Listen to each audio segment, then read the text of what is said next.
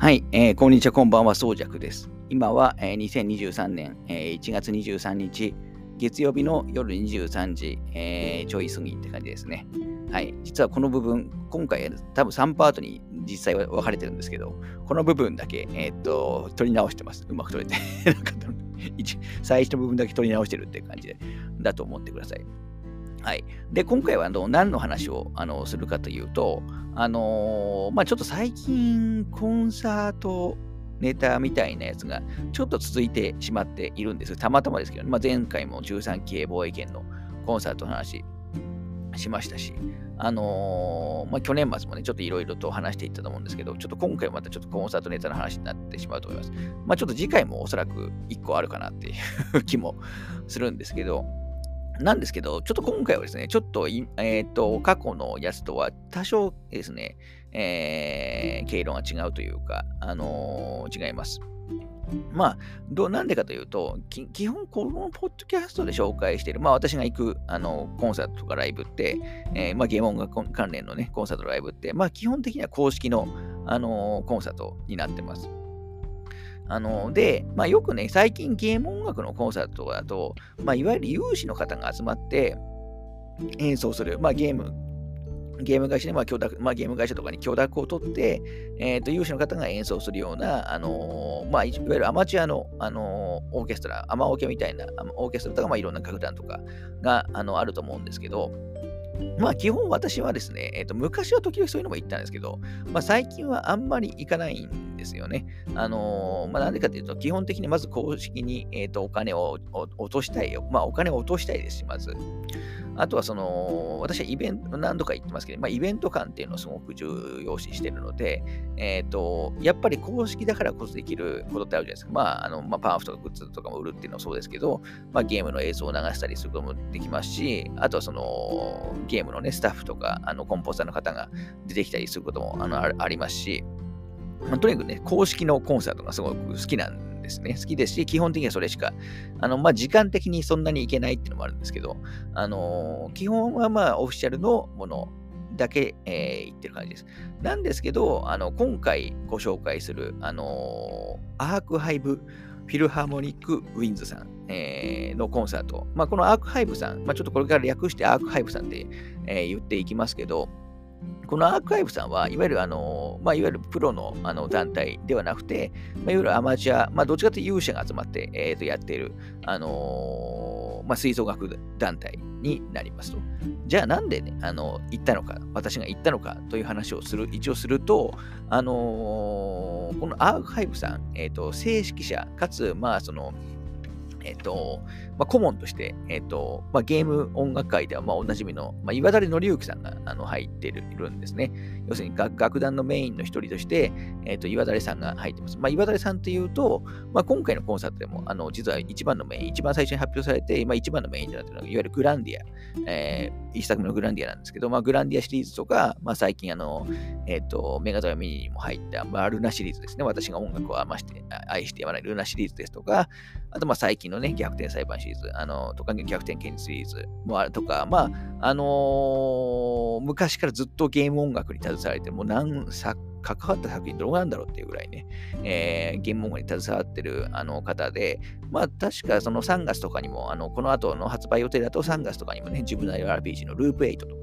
あのもう岩谷さんだったと思いますし、まあ、現役バリバリのあのゲーム音楽コンポーザーなんですけど、まあ、岩垂さんというと、あの、まあ、本当曲も書けるし、作曲もできるし、まあ、編曲もできるし、まあ、オーケストラの譜面、まあ、オーケストラとか、まあ、今回のようなね、吹奏楽の譜面も書けるし、まあ、その指揮もできるし、あのー、あと、えあとゲーム、まあ、いわゆる打ち込みですよね。えっ、と、ゲーム音楽、要するにゲームへの落とし込みもできますし、あの、かつ自分で演奏もできるっていうね、もうあの、スーパーマンみたいな方なんですよね。おそらくゲーム音楽界の音楽に携われてる方でも、これだけ本当全てのことができるっていう方は、まあ、本当に片手で数えるほどもいない、いないというか、私は今谷さん以外、ここまで全部できる人ってあんま思いつかないですね、正直なところ。っていうぐらい、えっ、ー、と、すごい方で、まあ私はもう昔からすごくファンなんですね。で、過去はその、まあ、CD のリリースイベントとか、まあ、あといろんなイベントとかにも行って、あの、サインとかもね、3、4回過去もらったりもしてますし、えっ、ー、と、まあ、長年のファンなんですよ。で、その岩垂さんが、あの、この楽団の、まあ、顧問を務める。で、かつ指揮もやるということで、えー、まあ、ある意味、もうそれはオフィシャルみたいなもんだろう ということもあって、えっ、ー、と、行ってきた感じですね。まあ、さっきあの言ったように、まあ、グランディアの、あのー、がメインではあるんですけど、そのグランディアの演奏時に関しては、あの MC の方が、あのまあ、まさにグランディアの主人公のジャスティン役を演じた滝本藤子さんが、あのこのタイミングで MC やってて、まあ、もうある意味ですね、えっ、とまあ、アマチュアではあるけど、まあ、なんですかね、もうオフィシャルに近い形の コンサート。あの、だと、まあ、個人的にはね、ノリ、気持ち的には、あの、いった感じです。で、実際、その、まあ、まさにグランディアとかルナシリーズの開発元であるゲームアーツさんからは、あの、お花が届いてましたし、あの、スタッフの方がかなり来られていて、まあ、物販の手伝いとかをね、えー、されていたようです。まあ、そんな感じの、あのー、団体だったので、えー、今回、行ってきた感じですね。はい。これ、ちょっと一回消えた部分なんで、前何話したか 微妙に 忘れちゃって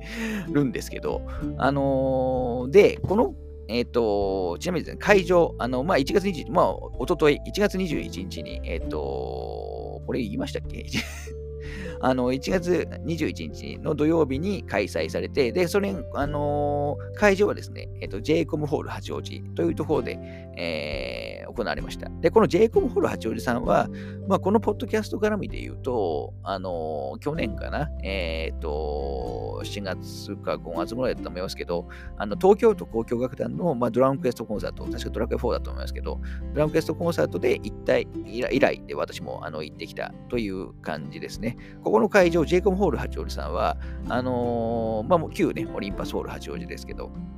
あの、まあ、駅から近くて、あの、結構席が広いんですよね。コンサートホールとしては横の、あの、別にめちゃ広い広いわけじゃないですけど、結構狭い会場が多い中で、結構比較的ゆったりしてるんで、あの、それはすごくいい会場ではあります。しかも、ここのそのアーカイブさんのコンサート、まあ、基本まず、あの、無料です。あの、基本、あの、やっぱ許諾を取ってやってるようなね、コンサートなので、まあ、あの、まあ、基本お金は取れないんですよね。やっぱりその内容がいいとか悪いとかじゃなくて、お金取れないので、おそらくその団員の方とかが、まあお金、自分たちで出してやってるような、え、感じ、会場費とかね、えー、と払ってやってるような、え、感じになってると思います。で、私はその、まあもともとこの楽団興味があったので、まあチケットのね、発売、チケットもちゃんと、あの無料ですけど、あのちゃんとチケットっていうのは、あの制度みたいなやつがあって、あのウェブで、えー、と予約できるんですけど、なんと席の指定までできたので、あのー、まあ、予約が始まって私その日のうちに予約したんですけど、8列目のその結構前の方の、えー、まあ、通路に出れる、まあ、今回一人で行く行くってのもあったんで、あの通路に出れるとこがいいなというのが、あのー、あって、えー、撮ったんですけど、実際8列目がですね、前から2列目だったんで、まあ、めちゃくちゃ近かったです。あの、まあ私このポッドキャストでも何度か言ってますけど、あの、基本コンサートホール、私前の方で聞きたい人間なんで、えー、要するにでかい、できるだけでかい音で聞きたいんですよね。バランスとかあんまり気にしないから。あの、そういう意味だと、あの、場所的にもすごく、いい感じでした。はい。あの、あと先ほどからちょっとプロとかアマチュアとかいう話もしてますけど、あの、これはその技術的な話じゃなくて、えっ、ー、と、まあ、要するにそれでお金をもらって生活してるかどうかっていうところの違いなんで、別に今回のね、えっ、ー、と、アーカイブさん、アーカイブフィルハーモニックウィンズさんも、いわゆるまあアマチュアの団体、アマチュアの吹奏楽団体でありますけど、別にあの腕がないわけでは決してないです。あのー、むしろ、なんていうんですかね、えっ、と、プロの方団体の方って、あの、まあ、基本やっても利害1回とか、そのぐらいだと思うんですよ。あの、不便が来て。なんですけど、基本こういった有志の団体って、あの、練習もだいぶ重ねてると思いますし、あの、まあ、愛もあると思いますから、あの、だいぶね、えっ、ー、と、ちゃんと洗練されたあの演奏を、えー、聞かせてくれた感じです。はい。ということで、ここから、あのこの後はちょっと内容のあの話を、あのしていこうかなと思います。ちょっと取り直したしてる部分なんで なんか漏れてるかもしれないですけどはい。そんな感じで、ちょっとこの後中身の話をしていこうと思います。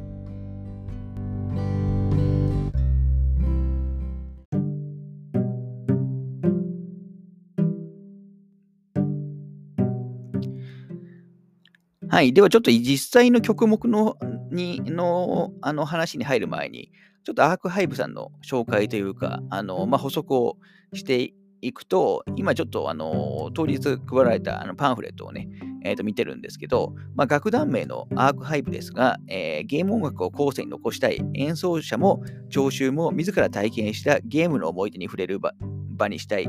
思いを残し他の人とも共有したいという思いからアーカイブつまりま記録保管所、えー、保存記録的なニュアンスを取り入れたいと考えましたと。またアークには物語の横糸ハイブにはミツバチの巣まあ、要するにミツバチのように集まっている群衆活動が活発な場所という、あのー、意味があるそうです。で、そこから、まあ、それそれらの言葉、まあ、アーカイブとか、アークとかハイブとかを、まあ、あの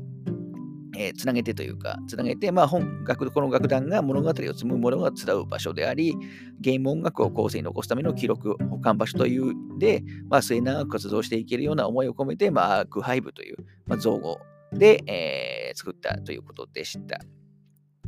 で、えっ、ー、とまあ、ウィンズという、アークハイブ、あのフィルハーモニック・ウィンズという名前から分かる通り、あのまあ、吹奏楽団、まあ、ウィンズって基本そういうことなので、っていう形になってます。なので、今回、このアークハイブさんのあの破綻以降、まあ、要するに第1回のあの公演という形に、えー、なっています。あの今後もね、えー、と最後にちょっと話しますけど、あのー、今後もあのコンサートの予定はあるようですと。いうころですね。その第1弾が今回、え、ー、と、おととい3月21日に行われたという感じです。あのー、まあ、おそらく、えっ、ー、と、まあ、終わってるコンサートなんで、もう聞きようもないんですけど、まあ、今後アークハイブさん活動していくいくのであれば、今回演奏した曲を、まあ、再演するってことは全然あると思いますので、はい。まあ、そんな認識で聴いていただければなと思いますね。はい。で、今回のこのアーカイブさんのコンサート、あのー、まあ、午後のね、1時半から、まあ、お昼開催ではあったんですけど、全部でですね、えっ、ー、と、第1部、第2部、第3部というふうに、まあ、3部構成に、えー、なっていた、えー、感じですね。で、まあ、メインのね、えっ、ー、と、まあ、一番発表され、最初に発表されて、まあ、今回ね、まあ、岩垂さんがあの指揮を取るっていうグランディアに関しては、まあ、一番最後のサードステージということに、え、なってました。で、まずファーストステージですね。えっ、ー、と、ファーストステージは何をやったかというと、まあ、ここはですね、結構オムリバス、えー、なゲーム。まあ、これはゲーム、ゲームの元のね、ゲームのタイトル的にも結構ね、えっ、ー、と、バリエーションあるような感じですし、楽曲の方向性という意味でも、まあ、結構ね、いろんな方向性の曲があの演奏される、えー、感じでした。なんですけど、まあ、比較的、そのゲームタイトル自体は、まあ、あの、有名というか知名度があるあのタイトルがあの揃っているような感じですね。えー、まず1曲目はですね、あのまあ、モンスターハンター、まあ、モンハンより、まあえーと、シリーズのメインテーマである、まあ、英雄の証ですよね。まあ、まあ、誰でも聞いたことはおそらくあるだろうと。まあ、プレイしてなくても。っていう、まあ、定番曲から始まって、で、2曲目はあのグランブルーファンタジーの、まあ、メインテーマ、まあ、グラブルのメインテーマ、ウェマスの曲ですかね。まあ私も一応曲は知ってるっていうぐらい、まあグラブルやってないですけど。えー、っていうところから、まあ要するにまあ結構王道的なあの曲から始まって、で、その後3曲目、えっ、ー、と e ベースボールパワープロ級2022、要するにパワープロの曲から、えー、これは群像夏っていう、群像歌っていうものかな？っていう、なんか、まあ、応援歌っぽい曲、まあ、特に吹なんで吹奏楽にすごく合った曲。ですよね。まあ、それこそ会場で、あの甲子園とかで応援歌に使われそうなアレンジで、えー、楽曲が演奏された感じですね。で、その後演奏されたもの、これ私、あのゲーム知らなかったんですけど、あの、ウィンドボーイズっていうあの作ゲームからブランニューウィンドという曲が、えー、演奏されました。これもまあ、いわゆる、で、このウィンドボーイズっていうのは、まあ私、その、えっ、ー、と、自分が知らないゲームなんかあるんだと 思ったんですけど、まあ、それもそのはずで、まあいわゆる、要するに家庭用ゲーム系で出るゲームじゃなくて、あのー、まあ、スマートフォンとか、あとまあ PC 向けですかね、まあ、DMM さんのゲームみたいですけど、に出てるゲームで、まあ、主に、えっと、なんですかね、吹奏楽部を舞台にした、まあ、れまあ、恋愛シミュレーションみたいな感じだな。まあ、女性向けって感じですけどね、女性向けの恋愛シミュレーションっていう感じのゲームでした。まあ、吹奏楽を舞台にしてみたいですけど、なんか音ゲーではないみたいですよね。なんですけど、おそらく楽曲は結構その吹奏楽、ザ吹奏楽みたいなやつがおそらく使われてるんじゃないかなと、えー、想像されます。で、その中から、まあ、あの Brand New Wind という曲が演奏されました。これちなみに作曲はあの坂本英城さんみたいですね。はい。で、あのこの吹奏楽っぽい2曲が演奏された後に、えー、次は星のカービィから、えー、デデデ大王メタナイトタッグメドレーというね、まあ、主に星のカービィの中でも、あのまあ、スーパーファミコンで出た、まあ、スーパーデラックスの曲があのメインの、まあ、メドレー曲ですね。これ多分おそらく公式の、えー、カービィのポータルサイトで、あのー、無償で配布されている譜面を元に、えーと、演奏されたみたいです。はい。まあ、だからこれはちょもうちょっと方向性が違うとはいえ、まあ一応そのカービィ自体はね、えー、曲は結構有名だと思いますので、まあ今言った流れで、あのー、結構タイトルは有名だけど、結構もうバリエーションが広い曲が演奏されているのは、まあ、分かってもらえるんじゃないかなと思います。で、その後が、えーと、カップヘッドですね。カップヘッドから、えっ、ー、と、インクエル、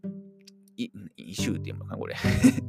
1ってやつと、あと、えっ、ー、と、ダイスハウスっていうね、まあ、ボス曲ですね。の2曲、要するにステメインの一番よく聴くステージ曲と、あとボス戦の曲が、えーと演奏された感じです。まあ、カップヘッドの曲も、あのまあ、もともとその、なんていうんですかね、まあ、えー、1930年、40年代の、まあ、セールアニメをベースにしているっていうのもあって、あのー、結構その、まあ、吹奏楽っぽい曲が、あの、まあ、ジャズ、まあ、吹奏楽ってジャズっぽい曲が多かったと思うんで、あの、吹奏楽アレンジはね、うまくいっていたんじゃないかなと思います。はい。結構、だから、まあ、私ちなみにカップヘッドはですね、クリア済みです。やたら難しいってことが強調されてましたけど。はい。で、一部最後は、あの、まあ、一部のメインでもあったんですけど、ウマ娘、プリティダービーから、これ読み方は URA ファイナルズメドレーで合ってるのかな？まあ、要するに、ウマ娘の曲のメドレー、えー、という感じです。もう主にレース曲ですかね。これがだいぶ長尺で、多分15分ぐらいあったのかな？あのー、もう演出とか、あのー、まあ、寸劇みたいな やつも結構がっつりやるような、あのー、まあ、アマチュア団体だからこそできる、あのー、ノリの、あのー、内容っていう感じでしたね。で、この中で、えー、結構各楽器のあの紹介とかもあのうまくこの、え、中で、えー、と行われていて、えー、まあ、娘の曲、私全く知らないですけど、これはこれで演出的にすごくあの楽しめる、えー、感じでした。はい。まあ、間違いなく一部のメインはこれだったかなと思います。あの時間的にも。はい。というところで、まあ、第1部はあの終わりました。で、第2部、第2部はですね、あの一気に、あのこれちなみにですね、アークハイブさん、大体全部で、えー、100人ぐらいいるのかな ?100 人はいないか。えー、結構な大所帯なんですよ。あのー、演奏者だけでも、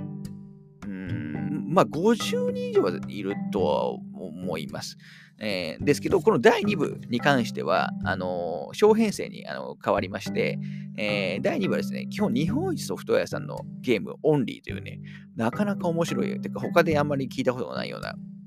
構成でした。で、えー、まず最初に演奏されたのが、あのー、まあ、日本一さんの中でも結構小規模なタイトルですね。あのインディー、なんか日本一さんが出してる、まあ、インディー枠みたいなやつがあると思うんですけど、あの夜回りシリーズから、えー、まあ、組曲夜回りということで、あの夜回りシリーズ3作、多分出てるはずですけど、その3作の、まあ、メインテーマ、あのまあ、夜回りシリーズ基本的に BGM ないはずなんですけど、あのメインテーマ、その逆にそれとそのギャップでメインテーマが結構印象に、えー、残る作品なんですけど、そのメインテーマのメドレーみたいなあものがちょっと演奏された感じですね。で、ここやっぱりすごくそのゲームへのリスペクトもすごくて、あの、まあ、夜回り基本的にね、夜、あの、散歩するわけじゃない夜徘徊するようなね、ゲームですけど、基本的にもあの会場真っ暗になって、えー、そのゲームの雰囲気をちょっとちゃちゃんと再現とか、あと音とかですね、ゲーム中のあの SE とかをえー、再現しながら、あのー、演奏していて、えー、これ素晴らしかったですね。私、4回りやってないんですけど、えそんな関係なしに、まあ、演出も演奏も、あの編曲とかも、あの良かったと思います。で、4回りに続いて、えーあともう一本、あの悪い王様と立派な勇者あのというね、これも日本一の、まあ、4回りと同じような規模で作られている、あの作品だと思うんですけど、日本一の作品ですね。で、ここの作品から日常メドレーと、まあ、お家に帰ろうメドレーということで、まあ、いろんな曲が、あのー、メドレー形式で、えーと、演奏された感じですね。まあ、悪い王様と立派な勇者っていうのは、なんですか、まあ、絵本調のイラストで、まあ、その中を冒険するような、まあ、結構ね、オーソドックスなあの RPG という感じで、あ結構音数が少ない。まあ、実際これはあの先ほど言ったようにね、小規模な編成ではあるんですけど、結構その音数は少ないけど、まあ、メロディーがじあのちゃんとしてるっていう曲があの多い作品だと思うんですけど、まあ、そのあたりの魅力があのちゃんと前面に出た、あのすごいメドレー、素晴らしいメドレーだと思います。この第2部のその夜回りと悪い王様という立派な勇者に関しては、まあ、私全然ノータッチで、まあ、もちろんタイトルはもちろん知ってますけどね、ノータッチだったので、まあ逆に言うと、まあこれきっかけで、まあ興味がだいぶ上がったなと、えー、いう感じでしたね。はい。だから第2部は小編成だけですけど、まあすごくその、えっ、ー、と、メロディーが印象に残り、かつあの演出もあの素晴らしいあの構成になっていて、えー、よかったですね。実際これ日本一さんの公式のあのアカウント、まあゲームのアカウントも、あの結構ね、ツイートしたりプッシュしてたんで、まあある意味、まあこれもあの、まあ、半分ぐらい公式ですよ。はい。まあ、日本一さんのソフトのあのゲームの、まあ、特にここら辺の、まあ、ディスガイアぐらい無事だったらままだ別かもしれないですけど、ここへこの夜回りとか、え悪い要素まで立派な勇者ってけあの日本一さんの中でもあのマイナーラインだと思うので、まあ、このあたりのね、えーと、曲をまずやるってこと自体がなかなかあのすごいことだと思いますと、えー、いう感じですかね。はい。ちょっと一回この辺で切りますね。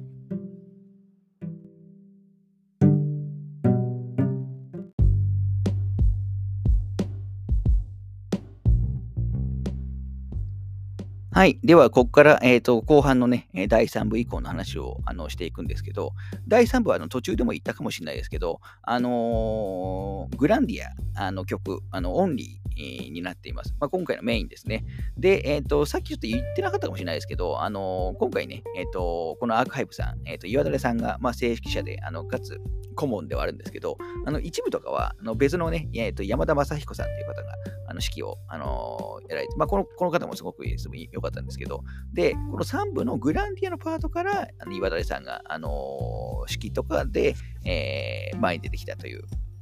感じになってます。で、グランディアからは、えっ、ー、と、まあ一応ね、曲の話もしますけど、まあ、やってない人からすればね、あの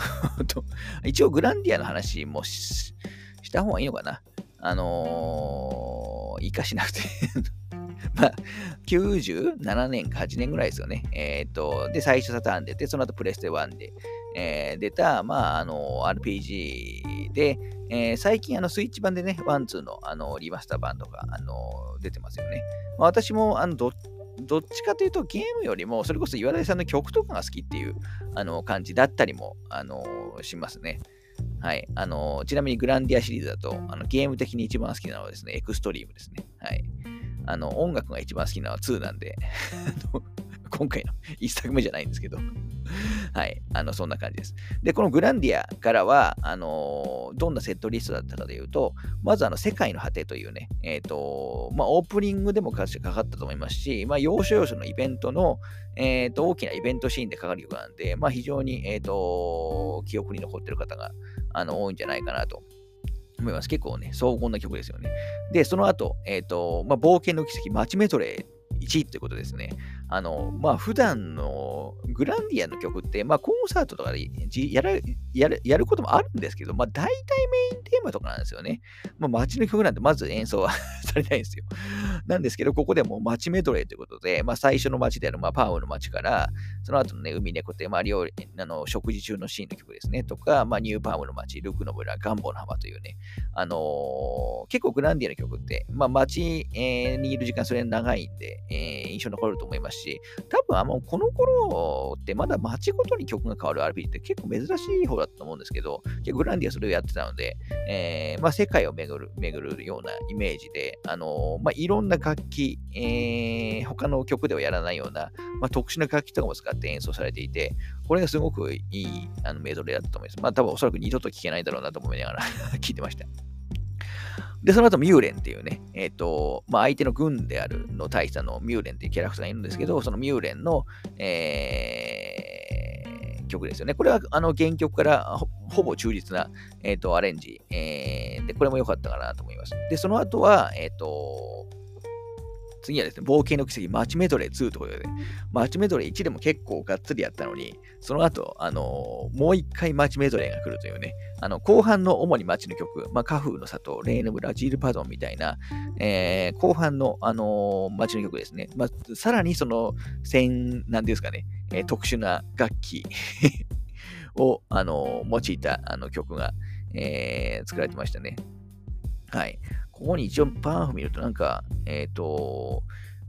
ディジュリドゥっていう楽器とか、シェケレという楽器、これ実際この今回使われてたのかな？まあ要するにだいぶですね、えっ、ー、と特殊な打楽器とかが使われてる曲で、あのまあ見てるだけでもね、視覚的にも結構面白かったあの感じです。はい。で、その後、ガーライルっていう、まあ、相手の軍の曲ですね。まあ、軍の行進曲みたいな、えー、感じ、まあ、これ重厚感がある曲で、えー、このアレンジも良かったですし、で、最後に、えーと、グランディアのテーマがあの演奏された感じですね。やっぱり吹奏楽、まあ、よくね、オーケストラで演奏されることは結構あると思いますけど、あのやっぱり吹奏楽だと、まあ、よりその迫力がありますし、えー、まあ、ゲーム中とか過去のコンサートで聴いたものとも、まあ、だいぶ違う、えー、感じで、これもすごい良かったですね。はい。という感じで、結構グランディアがっつり、特に街の曲なんていうのは、まあ、おそらくこれが初演ぐらいのね、感じでしょうから、あのー、まあ、約1時間近い感じで、えー、がっつり聴けた感じです。はい。なんですけど、ちょっとバトル曲欲しかったなと、あのー、思ったんですよね。まあ、そこで来たのがですね、次、アンコールがなんですね。で、アンコールで、えー、まあ、グランディアか、まあ、1曲目、アンコール3曲あったんですけど、まあ、1曲目、グランディアから、戦闘さんっていう、まあ、グランディアの中だと、まあ、後半の雑魚戦、えっ、ー、と、前半の後半でね、雑魚戦の曲があるんですけど、多分戦闘曲の中で一番人気になる、まあ、おそらく吹奏楽で演奏したら、あのー、引き立つだろうなと思ってた戦闘3っていう曲がね、来て、もうだいぶ個人的にはもう熱かったですね。はい。で、その後、アンコール2曲目は、ポケットモンスター、スカーレット・バイオレット、まあ、最近の新のポケモンからもメインテーマ。まあ、いわゆる、まあメインまあ、ポケモンのメインテーマのモチーフが入ってるんで、まあ、私のわかるようなね、えー、曲でしたし、で、最後、あの、もう終わりですよからの、から異議ありで、あの、まあ、逆転裁判。えー、まあ、岩谷さんが関わってるってことで、やっぱ逆転裁判の曲、これ、何の曲かわかんあの、追求の曲なんですけど、多分まあ、多分3か5か6 のどれなんですけど、もう混じってるんで、あの全部知ってる曲だけども、どれ、ちょっとどれだったっけなと思ってはしまいましたけど、まあ、最後の最後で、まあ、逆転裁判のね、まあ、岩谷さんの、あのー、別の代表作である、あの、まあ、かつ結構知名度も高いということで、まあ、逆転裁判が調理されて、まあ、あのー、最後まで盛り上がるような、あの、選曲になっていかたかと思います。なので、あのまとめると、結構一部はもうあのゲームのバリエーション、まあ、ゲームだけじゃなくて楽曲のバリあの的にもバリエーションが広い曲をま演奏して、まあ、結構しかも、まあ、あんまり他のあのアマチュアの、えーと、団体とは取り上げないような、まあ、やっぱ吹奏楽ってとこを意識してるんだと思いますけど、あのをメインに演奏されて、で、第2部は、えー、小編成、少人数で、えー、日本一ソフトウェアの、まあ、インディータイトル、あのインディーインディー色が強いタイトルを、あの